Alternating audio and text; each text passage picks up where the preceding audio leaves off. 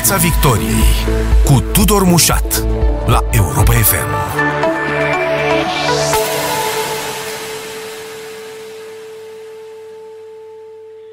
Bun găsit tuturor, sunt uh, Tudor Mușat, iar invitatul acestei ediții a Pieței Victoriei este Ministrul Finanțelor Publice, Florin Câțu. Bun găsit, domnule ministru! Bună ziua! Mulțumesc pentru invitație. Am să elaborez ceva mai târziu, dar vreau să vă întreb direct pentru început. Cum stăm cu banii publici în momentul ăsta? Uh, bine, stăm bine pentru contextul în care ne aflăm, uh, contextul economic, în care ar trebui să avem un deficit mai mare, dar uh, eu cred că întrebarea este pusă în sensul în care vom avea probleme pentru că banii publici folosim pentru plată facturilor, investiții și așa mai departe. Și aici nu vor fi probleme. Nu au fost probleme nici măcar în perioada de uh, criză serioasă când economia a fost închisă și românii nu au simțit că uh, sunt probleme pentru că au, fost, au primit la timp și șomajul tehnic, cei în sectorul privat și cei în sectorul public și-au trimis salariile și au plătit și facturile la timp, facturi restante uh, din ultimul timp. Deci anul acesta am făcut eforturi uriașe să acoperim facturi restante rămase uh, neplătite de aproape 2 ani de zile.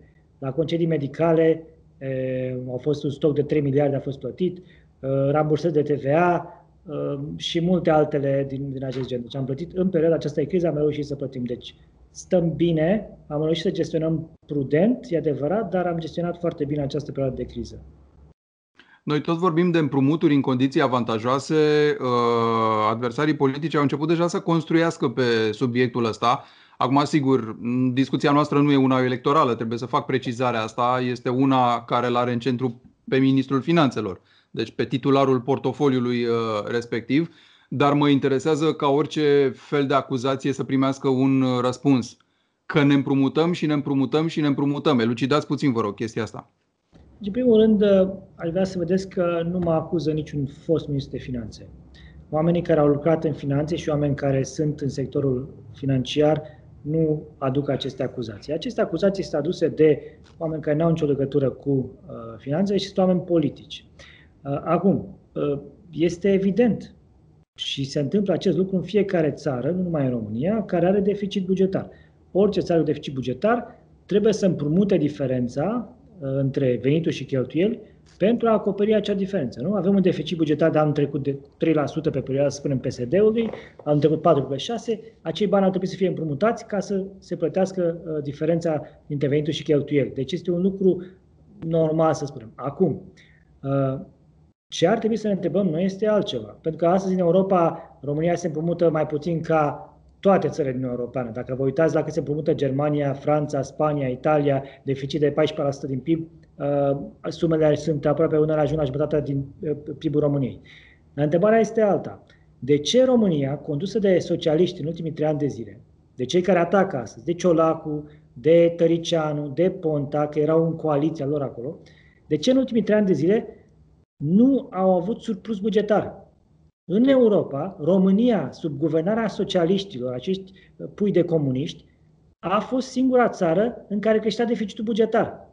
În toate țările din Uniunea Europeană scăzea de, de, deficitul bugetar pentru că era creștere economică, era, era bine. Puteai să plătești din facturi, puteai să nu crești deficitul bugetar. Avem jumătate din țările din Uniunea Europeană care aveau surplus. Vă dau un exemplu. Grecia, Grecia, țara care a trecut prin probleme fantastice în ultimii ani de zile, ajunsese la surplus bugetar înainte de criză. România a creștea deficitul bugetar. De ce vă spun acest lucru? Pentru că așa a fost, a fost fragilizată, a fost distrusă, au fost distruse echilibre economice macro în România. În trei ani de zile de creștere economică să ai în același timp deficit bugetar în creștere cel mai mare din Uniunea Europeană, cea mai mare inflație din Uniunea Europeană și cele mai mari dobânzi. Să ajungi să ai dobânzi mai mari decât Grecia pe perioada de creștere economică, asta înseamnă, acesta înseamnă responsabilitate uh, a uh, modului în care gestionezi finanțe publice. De aceea spun, cei care astăzi critică uh, socialiștii Dragnea, Tăricianu, uh, Ciolacu, Tăricianu, Uh, și Ponta, acești trei cavaleri Apocalipsei, sunt responsabili pentru faptul că România a intrat în această criză, perioadă de criză de sănătate, cu o economie făcută praf. Nu mai spune faptul că în rezervele statului nu era nimic, erau pe zero și aștept în continuare instituțiile statului, instituțiile publice, să găsească vinovații și să răspundă pentru faptul că România a avut o situație dificilă la începutul anului, că poate uh, oamenii s-au îmbolnăvit, că poate avem situații disperate la începutul anului, datorită faptului că nu existau aceste stocuri. Doamna Dăncilă a fost premier înainte de această situație, e responsabilă și trebuie să răspundă. Ciolacu la fel, vicepremier, președintele Camerei Deputaților, au fost acolo toți. Ei trebuie să răspundă pentru faptul că România a fost lăsată astfel. Dezechilibre, buget, dezechilibre macro mari și fără stocuri. Dar eu am încredere că instituțiile statului își vor face datoria, iar cei vinovați vor răspunde personal. Da, dacă am ajuns la asta, domnule ministru, pentru că noi discutăm într-una despre axa asta uh, a pandemiei, cumva. Am stabilit până în acest moment cât a costat această pandemie sub aspect medical, deci sub aspectul cheltuielilor medicale necesare sistemului sanitar. Nu mă refer la pierderile din economie, la costurile cu uh, șomaj și, și alte lucruri de genul ăsta. Cât ne-a costat medical și cum s-au pus banii ăștia și de unde? Încă ne costă și se adaugă la, la factură. Uh, dar avem uh, indicații la 8 luni de zile, uh, la 7 luni de zile pot să vă dau de fapt cifrele, 8 luni de zile încă nu sunt publice, din bunuri și servicii, aproape din cheltuielile cu bunuri și servicii, care sunt aproape 24 de miliarde de lei, jumătate s-au dus pe echipamente și medicamente, echipamente sanitare și medicamente. Dacă vreți să știți, la Ministerul Sănătății a fost plătită în această perioadă, factura este de aproape 30 de miliarde de lei până la jumătatea anului. Au fost suplimentați bani, uh, pentru că au fost bani pentru sporuri. Țineți minte, în timpul anului au fost adăugate sporuri, pe lângă facturile medicale și echipamente sanitare, au fost adăugate sporuri pentru cei care lucrează în prima linie și bani care trebuie plătiți. Uh, deci factura în continuare crește pentru sănătate și nu este o problemă, dar uh, Problema este aceea că uh, avem aceste atacuri care vin din Parlamentul României cu tot felul de alte uh, proiecte care încearcă să deturneze resursele. Resursele anul acesta trebuie, sunt targetate în două locuri. Sănătate, în primul rând, trebuie să ținem uh, oamenii sănătoși și uh, românii să rămână sănătoși, spitale să fie uh, curățate și să aibă tot ce le trebuie, să nu lipsească nimic, și economie. Pentru că dacă au o economie puternică, vom avea și bani anul viitor și în continuare să plătim pentru aceste facturi. Um, de aceea spun că uh, aici factura a fost, uh, de exemplu, sunt măsuri pe care le-am luat în acest an în buget, de, în jur de 24 uh, miliarde de lei, care sunt legate direct de, de COVID. Nu doar sănătate, dar legate direct de COVID. Ceea ce înseamnă sănătatea românilor pe de-o parte, dar înseamnă și șomaș tehnic, înseamnă și 41,5% uh, acel cost, înseamnă uh, injecții în uh, economie prin Ministerul de Finanțe, înseamnă uh, amânări de taxe, plata taxe și impozite, reeșalonări, ridicarea popilor, etc. Toți acești bani sunt contabilizați acolo. De aceea, acel deficit bugetar de uh, 8,6%, uh, 5% din el reprezintă 2%, 2% costuri cu COVID și 3% venituri mai puține ca, pentru că a aplicat PIB-ul nominal. Și uh, vreau să mai spun ceva, să revin la întrebarea cu împrumuturile. Deci anul acesta ne împrumutăm pentru a plăti deficitul bugetar și vă spun că din piața internă am împrumutat mai puțin decât este deficitul bugetar până la, la 8 luni de zile, vorbesc la 8 luni de zile, și au împrumutat pentru a avea un buffer uh, sub, uh, substanțial, considerabil, pentru că avem de plătit, uh, pentru a asigura că nu avem probleme de finanțare în viitor, și am plătit datorii care vin din urmă. De exemplu, din uh, ceea ce anul acesta o să avem de plătit cam 13% din PIB înseamnă necesar de finanțare, 8,6% reprezintă la din PIB reprezintă deficitul, restul banilor sunt datorii făcute de guvernele anterioare, datorii făcute pentru a plăti deficite. Acum, bineînțeles, revin la ce am spus la, la începutul discuției. Dacă socialiștii ar fi fost uh, responsabili cu banul public și toți cei care i-au votat și au susținut coalițiile de ultimii trei ani de zile ar fi fost responsabili cu banii public și ar fi avut surplus bugetar, astăzi am fi finanțat doar deficitul bugetar, n-am fi avut acea povară care vine din urmă dar trebuie să plătim și pe aceea. Nu mai spun că au fost luate niște dobânzi îngrozitoare. Uh, noi ne-am împrumutat anul acesta în perioada de criză cu dobânzi mult mai mici. Pentru tot portofoliul de datorie publică, anul acesta, uh, avem o economie deja de 100 milioane de euro pentru întreg portofoliu. Reușim să facem acest lucru în aceste condiții dificile. Bun, acum apropo de deficitul ăsta, specialiștii vorbesc de faptul că va ajunge la 9%. Noi știm că am avut această derogare anul ăsta, dar uh, cât de sănătos e până la urmă, chiar dacă derogarea se va prelungi din partea Uniunii Europene și la anul? Nu este sănătos și nu vrem să folosim acest lucru. În primul rând că oamenii trebuie să înțeleagă că s-au suspendat uh, doar acele, uh, s-a suspendat doar pactul fiscal în sensul că poți să depășești și nu există sancțiuni. Totuși, uh, și noi și toate țările europene, pentru că România, veți vedea la finalul anului, deși a început anul cu cel mai mare deficit din Europeană, va termina anul cu cel mai mic deficit din Europeană, trebuie să explice această creștere a deficitului. Toate țările trebuie să explice această creștere a deficitului. Acum, ce mă îngrijorează pe mine sau ce, unde mă concentrez eu? E adevărat că poți să suspenzi regulile și poți să ai un deficit mai mare, dar contează și capacitatea de a te finanța după aceea. Uh, pentru că nu poți să duci cu deficitul la 20% sau la cât vrei tu, uh, pentru că după aceea trebuie să finanțezi de undeva. Și ați văzut că sunt țări în Europeană și Anglia este țara care vorbește deja de impozite de anul viitor. Noi nu vorbesc așa ceva, nici nu ne, ne trece prin minte așa ceva. Dar ca să nu ajungi la acea discuție, trebuie să fii responsabil cu deficitul bugetar. 8,6 este o țintă pe care o avem acum. Eu sunt ambițios, vreau să fie mai mic decât 8,6 anul acesta și vreau să arătăm și vreau să le, nu numai asta, nu e un mesaj mai pentru români, e un mesaj și pentru investitori. Anul viitor vom arăta consolidare fiscală. Chiar dacă Comisia Europeană ne spune că și anul viitor sunt suspendate regulile, noi tot vrem să arătăm un deficit bugetar în scădere anul viitor. Este foarte important pentru Asta înseamnă proiecția, domnule ministru, la cât ar fi dacă anul ăsta se încheie cu 8,6?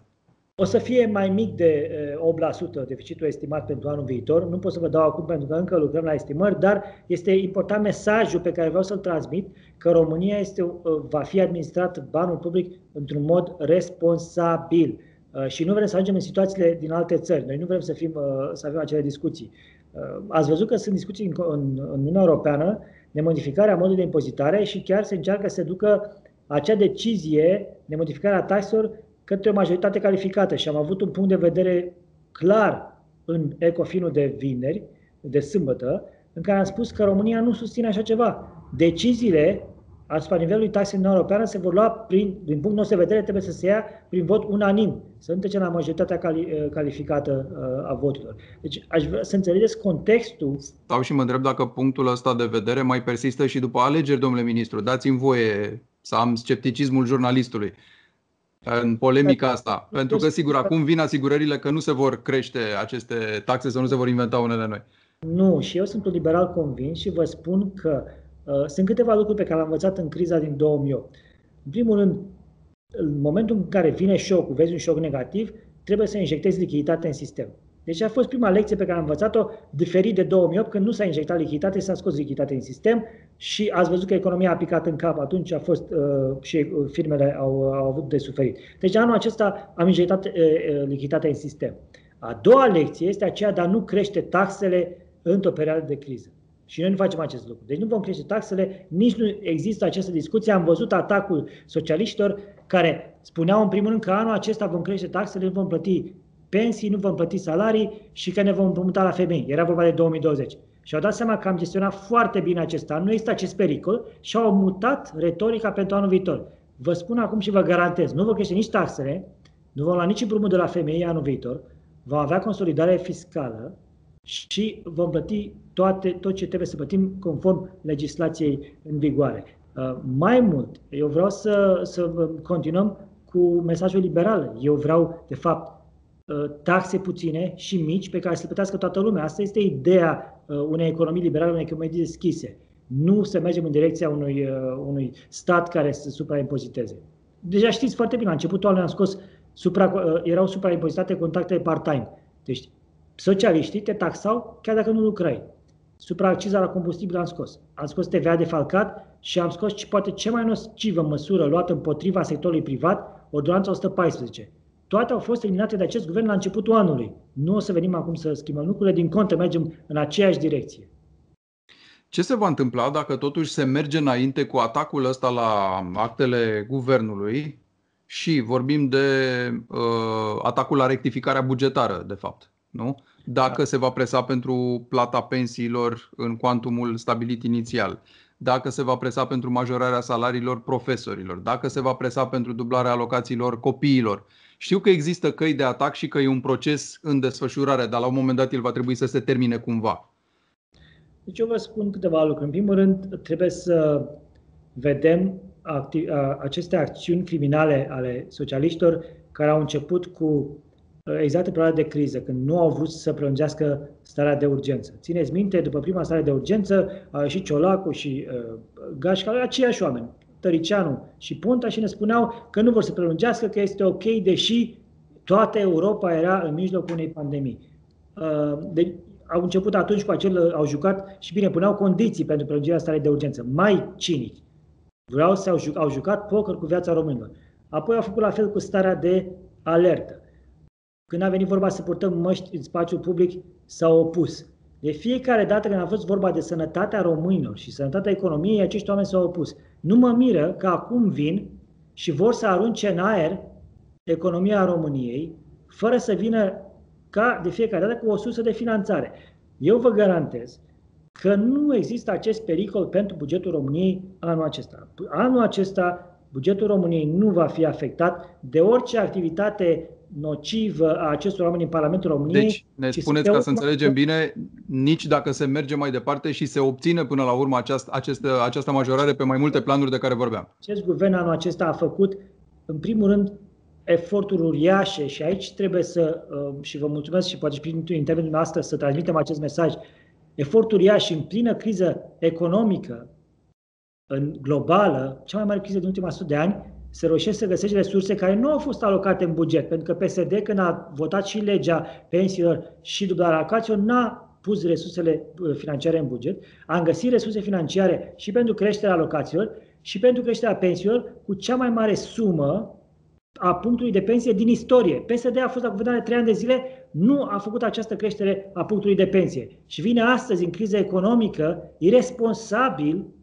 și vrea să facă acest lucru. Bun, păi și dacă se contează exact pe faptul ăsta, că dacă tot aveți banii și spuneți noi bugetul nu o să aibă de suferit, uh, probabil că întrebarea următoare va fi de ce nu alocați banii oricum dacă îi aveți? Vă spun că anul acesta nu se va modifica nimic în acest sens. În acest sens. A, deci nu o să se obțină majorările? Orice, nu, în acest, anul acesta este, situația este deja închisă. Noi am dat ce s-a putut da în acest context. Este singura țară din Europeană care a reușit să crească și pensii și uh, alocații. Am respectat și legea salarizării la începutul anului. Deci este un, un efort pe care l-am făcut și am reușit să ținem totuși finanțele uh, uh, sub control, să menținem încrederea investitorilor străini, să ne împrumutăm la dobânzi mai mici. Deci, uh, da, știu de aceste atacuri în Parlamentul României, mi se pare o atitudine total irresponsabilă total irresponsabilă împotriva românilor, împotriva uh, cetățenilor, împotriva oamenilor care muncesc de dimineața până seara să plătească impozite și taxe, să susțină această economie.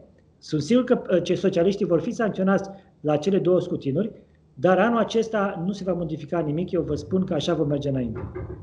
Da, asta era întrebarea dacă totuși se ajunge acolo. Înțeleg că ne oferiți două tipuri de garanții oarecum. Una, că nu o să se întâmple nimic, iar dacă cumva se întâmplă, Tot totuși există deci dacă se întâmplă Banii. și nu, am spus că dacă se întâmplă ceva, tot nu se, se întâmplă. Vă spun că vom face totul să menținem mhm. ceea ce noi am promis anul acesta, nu aruncăm România în aer. Ceea ce s-a putut da, s-a dat în acest moment. Nu există alte resurse suplimentare și pentru aceste resurse a fost un efort uriaș să găsim aceste resurse. Gândiți-vă că în România astăzi sunt companii care Uh, abia supraviețuiesc, sunt oameni care uh, sunt afectați uh, direct de această criză. Trebuie să găsim resurse și pentru ei. Sunt oameni care se luptă, uh, care sunt în spitale. Avem nevoie de uh, resurse pentru a, a merge în spitale. Nu putem să exagerăm în nicio direcție. Domnule ministru, apropo de asta, uh, Ministerul Finanțelor a publicat acel document confidențial de anul trecut, semnat de ministrul Teodorovici, în care figura într-adevăr cererea de amânare a plății majorate a pensiilor, o cerere adresată premierului de la acea vreme, Viorica Dăncilă. Numai că dumneavoastră afirmați că în acest document sau în alte documente ale Ministerului Finanțelor se mai vorbeau și de alte lucruri, de uh, reducerea numărului de bugetari, de uh, diminuarea plăților făcute în sectorul bugetar. Lucrurile astea însă nu apar în documentul ăsta. Ce s-a întâmplat? Unde e neconcordanța? pentru că acesta este doar un document despre pensii, dar uh, aș vrea să vă atrag atenția la începutul documentului, pentru că uh, l-ați menționat noastră, uh, și iarăși este, un, este o minciună aruncată în spațiul public de, de socialiști. La începutul documentului se spune foarte clar unde au avut loc aceste discuții și cu cine, ca să înțelegeți de ce. Ele au avut loc cu de, grupul Băncii Mondiale și FMI, la, și, la care a participat și delegația Băncii Naționale a României și Ministerul Finanțe Publice. Deci este un grup restrâns unde s-a discutat stabilitatea economică a României și s-au discutat măsuri pentru a evita derapaje fiscale. Acesta este doar pe parte de uh, pensii, pentru că era uh, punctul sensibil. Dar sunt o serie de măsuri care au fost discutate și care sunt, bineînțeles, uh, documentate uh, și dacă este nevoie, așa cum am prezentat acest document, ne vom prezenta și pe acelea. Adică ce înțeleg eu e că până acum Ministerul a furnizat uh, doar una din probele despre care vorbiți dumneavoastră, urmând să le mai scoate și pe celelalte. De ce nu le-ați scos pe toate? Pentru că nu, până la urmă să știți că sunt, uh, am avut tot felul de discuții dacă le prezentăm sau nu, dar aici uh, PSD-ul, socialiștii chiar au depășit orice limită, limita a ipocriziei. Uh, să vii tu să spui că în această criză că ai să crești pensii 40%, dar tu să știi clar că nu se poate, am vrut să vin să arăt acest lucru. Sunt multe lucruri. Am, țineți minte că la început, când am uh, preluat acest mandat, v-am prezentat documente din interior în care se știa clar de la începutul anului că deficitul o să fie 4%. Erau uh, avertizări din interior se știa acest lucru, nu era un secret. Și a fost avertizat și uh, primarul Dăncilă și ministrul de finanțe, toată lumea a fost avertizat și au ignorat. Deci aceste lucruri sunt deja peste dar nu mai este rolul meu să, să prezint aceste documente, am prezentat și pe acesta, ajunge, dar dacă se va, dacă văd că se merge în această direcție în care nu recunosc că au negociat cu FMI aceste lucruri, atunci veni și eu uh, cu ele. Dar ei da, trebuie știți să că la un moment dat lucrurile astea, sigur, poate că o să folosească într-o anumită măsură la demontarea unor uh, prezumtive neadevăruri. Întrebarea însă, ele nu țin loc de soluții totuși. Ele se referă la episoade trecute. Guvernarea aia nu mai e. Bineînțeles. Bineînțeles. Nu, ce vreau să arăt este că uh, aceste măsuri luate de socialiști, de creșterea pensiei 40%, acest, această măsură a, fost, a avut doar scop electoral. Niciodată nu au avut uh, în minte, nu au vrut să facă acest lucru. Știau că nu pot să o facă, nu au vrut să facă acest lucru, a fost doar o măsură electorală. De aceea trebuie să fim onești cu oamenii. Și le-am spus, asta este, în acest context, acest lucru se poate. Uh, și vom veni și cu alte măsuri pentru oameni, pentru, dar pentru toți românii. Dar noi vrem să fim sinceri cu, uh, cu românii. Nu poți uh, să iei din resurse pe care sunt limitate, să le arunci doar într-o direcție. E nevoie de investiții. Anul acesta am alocat cele mai mari sume investițiilor, un buget de 50 de miliarde uh, de lei, dintre care după 8 luni de zile am cheltuit, am, în fiecare lună am avut cea mai mare sumă cheltuită. După 8 luni de zile este cea mai mare sumă investită în economie uh, în ultimii 10 ani de zile, după 8 luni de zile. În plină criză economică, în plină criză uh, uh, pandemie, semestrul 2, trimestrul 2, care a fost un trimestru dur, cu o scădere economică abruptă pentru că economia a fost închisă, avem contribuția investițiilor pozitivă la dinamica economiei. Vă spun că acest lucru este foarte greu de găsit în orice altă țară din Uniunea Europeană. Să ai investiții de o contribuție pozitivă, pentru că atunci toate economiile au fost închise. Și totuși în România am reușit să investim și în acel moment. INS vorbește de o rata inflației la 2,7% în uh, august. Am mai comunicat niște date pe care depinde cum le privești. Dumneavoastră le vedeți ca fiind bune, alți analiști economici le văd ca fiind proaste. Uh, care e cheia în care le citiți? Cheia este simplă.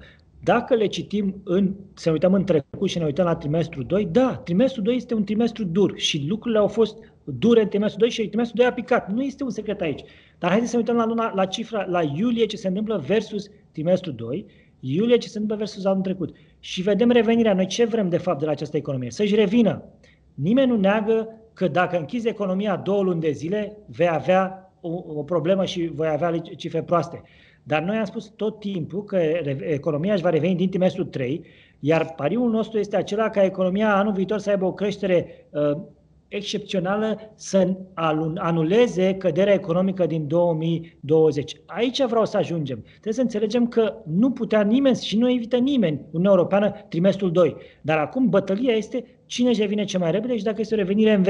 Și eu ce arăt în toate acele uh, date arăt simplu. Economia își revine în V, așa cum am estimat noi. Nu există... Uh, iulie a fost o lună bună. Dacă mă uit la încasări în august, veți vedea surpriza, o surpriză fantastică. Luna august, anul acesta, veniturile la buget, toate veniturile, sunt mai mari decât în august 2019.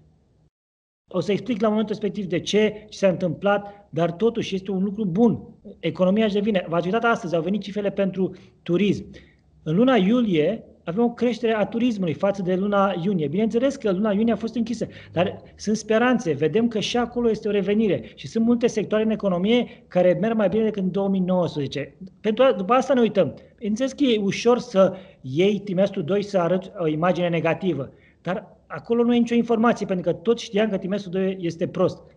Informația este în trimestrul 3 și dacă vă uitați la analiști economici uh, independenți, nu, uitați, nu vă uitați la mesajele politice uitați-vă, în, sunt câteva uh, analize, mai multe, fapt, analize economici, care spun clar că, da, revenirea, economia merge mai bine decât ne așteptam. Avem o revenire economică. Asta căutăm, asta vrem, să ne revenim. Nu să ne uităm că trimestrul 2 a fost prost. Știm toți că a fost prost, nu e nicio știre acolo.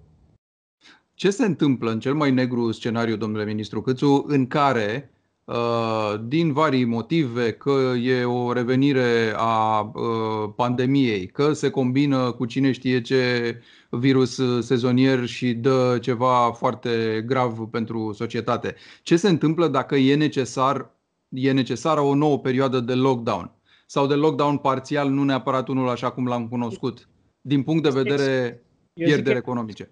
Eu zic că este exclus și vă spun ceva. De aceea spun, revin la mesajul inițial, că acei oameni trebuie să răspundă și pentru acest cost în economie. Acum suntem pregătiți pentru orice. Economia nu se mai închide 100%. Avem uh, rezerve, avem echipamente, uh, sunt sigur că antreprenorii știu să-și gestioneze afacerile cu măști, cu dezinfectant, cu poate mai puțini oameni, dar nu vă mai închide economia 100%. Vă spun că acest lucru nu se va mai întâmpla. Bun, dar stați puțin că presiunea pe sistemul sanitar nu e foarte diferită de cea care era în primăvară, pentru că n-a crescut numărul paturilor uh, cine știe cât. A fost așa, un fel de cârpeală de criză, dacă da, bună da, și aia, fără discuție. Dar vă spun că noi nu am făcut-o numai pentru... Eu vă spun că acum vom putea, cu rezerve pe care le avem, să ținem și sub control numărul de infectări, pentru că dacă oamenii deja știu cum să trăiască cu această situație. Și uh, trebuie să ne dăm seama că nu se întâmplă peste noapte să scăpăm de acest virus nenorocit. Uh, eu cred că nu, și sunt sigur că nu vom mai închide economia 100%, suntem mult mai pregătiți în a, acum decât eram atunci, dar suntem pregătiți din două motive. Am și învățat din ce s-a întâmplat atunci și avem și rezerve. Suntem pregătiți pe toate planurile și pe plan economic. Vă spun, așa cum eu la începutul anului uh, construiam acel buffer și spuneam și știm că am avut o declarație în Parlamentul României, m-au m-au încolțit colegii noastre și le-am spus că uh, eu sunt pregătit pentru orice situație, chiar cea mai neagră situație. Și dintr-o dată s-a făcut o știre că eu prevăd o criză, că vine o criză economică. Nu prevedeam acest lucru, dar eram precaut, așa și acum. Modul nostru de a merge înainte este acela precaut. Suntem pregătiți, avem rezerve pentru orice, nu vrem să se întâmple, dar dacă se întâmplă, vă garantez că nu se va închide economia 100%. Avem rezerve pentru orice, mai puțin pentru școlile care au început ieri și vreau să vorbim și despre asta, pentru că suntem încă foarte aproape de momentul ăla și o să mai discutăm despre el probabil ceva vreme de acum încolo, cu acele tablete care n-au ajuns până la urmă pentru copiii la care trebuiau să ajungă. Este adevărat, sunt, sunt uh, din cele 200.000 de tablete, doar 80.000, 80 și ceva de mii de au fost, uh, sunt de tablete, sunt gata, dar și aici haideți să vă explic ce se întâmplă. Uh, guvernul a luat această decizie Uh, să acumuleze 200 ceva de mii de tablete. Haideți, în 2019 în România au fost cumpărate tot anul 230 de mii de tablete, în tot anul. Este o problemă de cerere și de ofertă în aceste condiții. Au fost sunt tablete cu uh, anumite specificații. E adevărat, poate că și sistemul de licitații, în fine, e o problemă acolo, dar până la urmă și producția, să știți că am vorbit cu cei care le produc, durează puțin mai mult. Vor fi gata tabletele, nu au fost adevărat la 14 septembrie, vor fi gata în următoarea lună uh, toate, 200.000 de tablete. Uh, acum vom vedea dacă asta este cel mai bun mod, dacă ele nu se strică, se sparg, etc., cum le locuiești. Este o soluție temporară, spun eu. Trebuie să găsim o soluție pe termen lung. Dacă e prin, cu tablete sau dacă este prin sistemul uh, de televiziune, poate putem să facem ceva. Nu știu eu, nu, este, nu sunt expert aici. Dar din punct de vedere al modului în care a început școala, uh, vă spun că trebuia să înceapă școala în primul rând. Deci nu aveam ce face, trebuia să înceapă școala. Uh, și cred că guvernul a găsit soluția cea mai bună în acest context. Uh, unele școli merg jumătate-jumătate online, alte școli merg doar online, alte școli unde merg, merg la, la școală elevii. Uh, trebuie să responsabilizăm puțin și părinții. Mai mult. dacă acest online chiar există și poate fi utilizat, de fapt, că să păi, pui pe hârtie că merg online, da, sigur. Va exista. În același timp trebuie să vă gândiți că am creat și acea, uh, acel, avem o lege prin care dacă într-o instituție de învățământ s-a găsit, se creează, apare un, cof, uh, un focar, știți bine că părinții pot să stea acasă, uh, uh, prin uh, statul plătește unul dintre părinții pe care stă acasă, deci ne gândim la multe instrumente. În același timp, haideți să fim onești cu noi înșiși. Este o situație uh, unică. Nu s-a mai nu, nu s-a întâlnit cu așa ceva. Învățăm din fiecare experiență. Vă spun că uh, toate măsurile pe care le-am luat uh, au fost lucruri pe care le-am luat sub presiune. Și șomajul tehnic, și amânarea cu, la uh, platelor la rată cu, la, rată la bancă cu 9 luni de zile, și MM Invest. Măsuri pe care le-am luat să ajutăm, am văzut unde nu funcționează, am preluat uh, observațiile și am îmbunătățit. Așa vom face și aici. Vă spun, colegii mei, unde vor vedea uh, soluții, le vor îmbunătăți. Dar dacă mergem doar și spunem că nu a fost bine, că e negativ, totul nu ajungem nicăieri. Știm foarte bine că trebuia să înceapă școala, trebuie să uh, avem măști, că asta este, trebuie să avem dezinfectant, unde se poate să găsim, dacă sunt alte soluții, să știți, uh, eu v-am spus, mă gândesc, poate știu, țin minte când am Statele Unite, erau foarte multe ore făcute pentru zone rurale prin intermediul televiziunii digitale. E posibil, poate că ajunge mai ușor televizorul decât uh, uh, o tabletă, nu-mi dau seama, dar știu că așa se făcea în Statele Unite, este o soluție, poate că și colegii mei pot să o adopteze, adopte.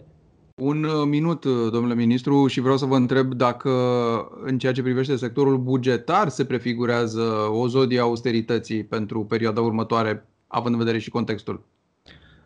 Nu, aici, uh, vedeți, reforma în administrație a fost începută de acest guvern cu cele 16 ministere la începutul anului. Am luat și câteva măsuri în care am înghețat salariul de mitare și așa mai departe, la începutul în pandemiei. Apoi eu am tot mai avut mesaje de, despre reforma în administrație și ca să nu este niciun dubiu, vă spun că, din punctul meu de vedere, informatizarea, uh, digitalizarea aparatului public, întregii administrații, este, cel, este un mod subiectiv de a face reformă în aparatul public. Uh, aș vrea să scoatem tot ceea ce este mesaje și cumva uh, eu mă uit, vă dați seama că din Ministerul Finanțelor trebuie să te uiți la toată economia. Și pe mine mă interesează ca toată economia să fie eficientă. Și ca să fie eficientă trebuie să lucreze bine și sectorul public, sectorul privat. Astăzi, sectorul privat este avansat, e adevărat, pe partea de digitalizare, sectorul public vine din urmă. Vreau să lucreze bine împreună și vă spun că în momentul acela va dispărea această discuție despre sector public versus sector uh, privat. Am înțeles. Ministrul Finanțelor Florin Câțu, vă mulțumesc foarte mult pentru prezența astăzi în uh, Piața Victoriei la Europa FM. Pe curând! Mulțumesc! Piața Victoriei cu Tudor Mușat la Europa FM. Música